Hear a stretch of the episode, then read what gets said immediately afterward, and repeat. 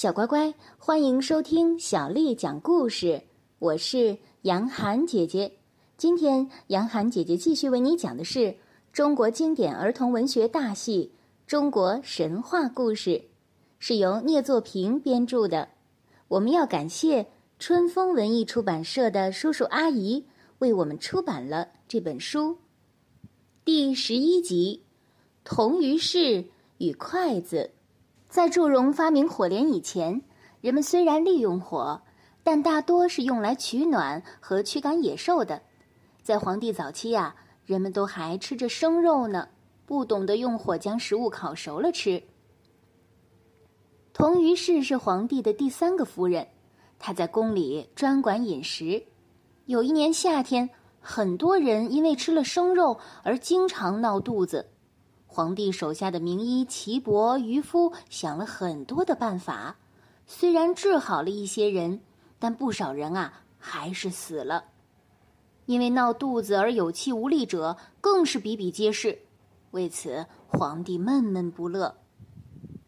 一天，童于氏和一个叫做于泽的猎手带人上山打猎，在一片原始森林里，他们一直打到了下午。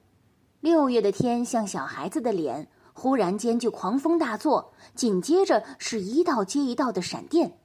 突然间，一个炸雷响过，一片森林燃起了大火。狩猎者们被眼前的可怕景象惊呆了，一个个惊慌失措，不知如何是好。原始森林积蓄的枯树又多又厚，一旦被火燃着了，整个森林就变成了火海，就连野兽也逃不出去。更何况是人呢？在这万分紧急的关头，余则因为熟悉地形，突然想起了半山腰有个山洞，于是带领众人全部钻进了洞穴里。被闪电击燃的森林里，浓烟滚滚，漫山遍野，顿时成了一片火海。火借风势，封住火力，火焰的舌头伸出了数十丈长。各种树木被大火烧得不断发出了噼噼啪啪的响声，各种野兽来不及逃跑，被火烧的发出了一阵阵可怕的惨叫。藏在洞里的猎手们一个个听的是浑身打颤，毛骨悚然。大火一直烧到了第二天，整个森林变成了一片散发着余火的灰烬，满山都是动物被烧焦的腥臭味。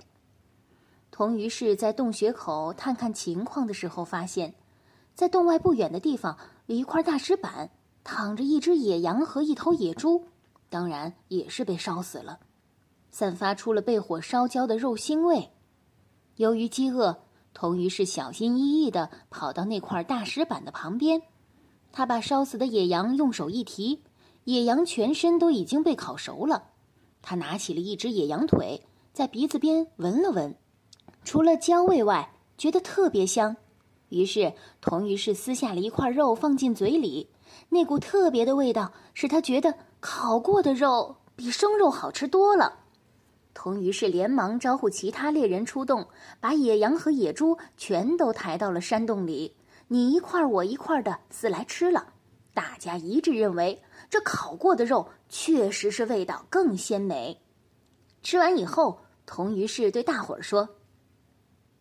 这场大火不知烧死了多少野兽，既然烧死的野兽味道更好，我们不如暂且不忙打猎，还是分头找一找被火烧死的野兽吧。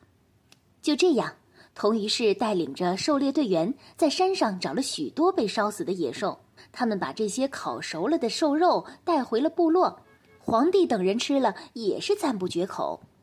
童于是向皇帝建议说：“今后凡是打回来的各种猎物。”我们都不要再生吃了，一律先放到石板上烧烤，等烤熟了再吃。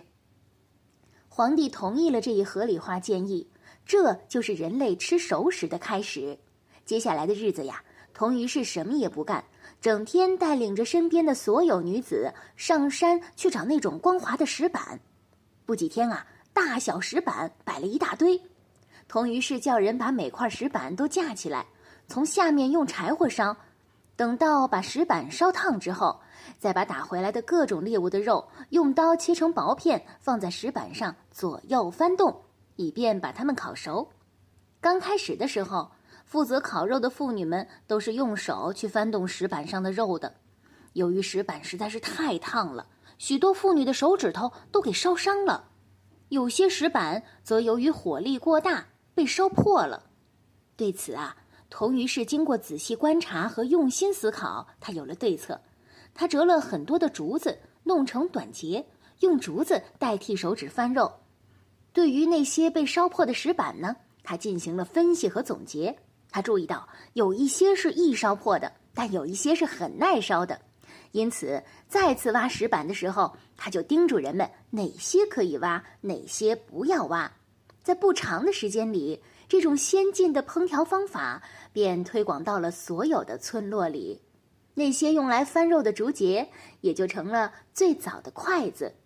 几千年来，各种事物的变化可谓是天翻地覆，只有咱们中国人的筷子基本保留着最原始的状态。小乖乖。今天的故事就为你讲到这儿了。如果你想听到更多的中文或者是英文的原版故事，欢迎添加小丽的微信公众号“爱读童书妈妈小丽”。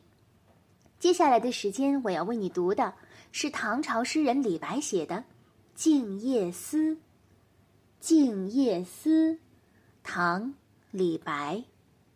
床前明月光。疑是地上霜，举头望明月，低头思故乡。床前明月光，疑是地上霜。举头望明月，低头思故乡。床前明月光，疑是地上霜。举头望明月，低头思故乡。小乖乖，晚安。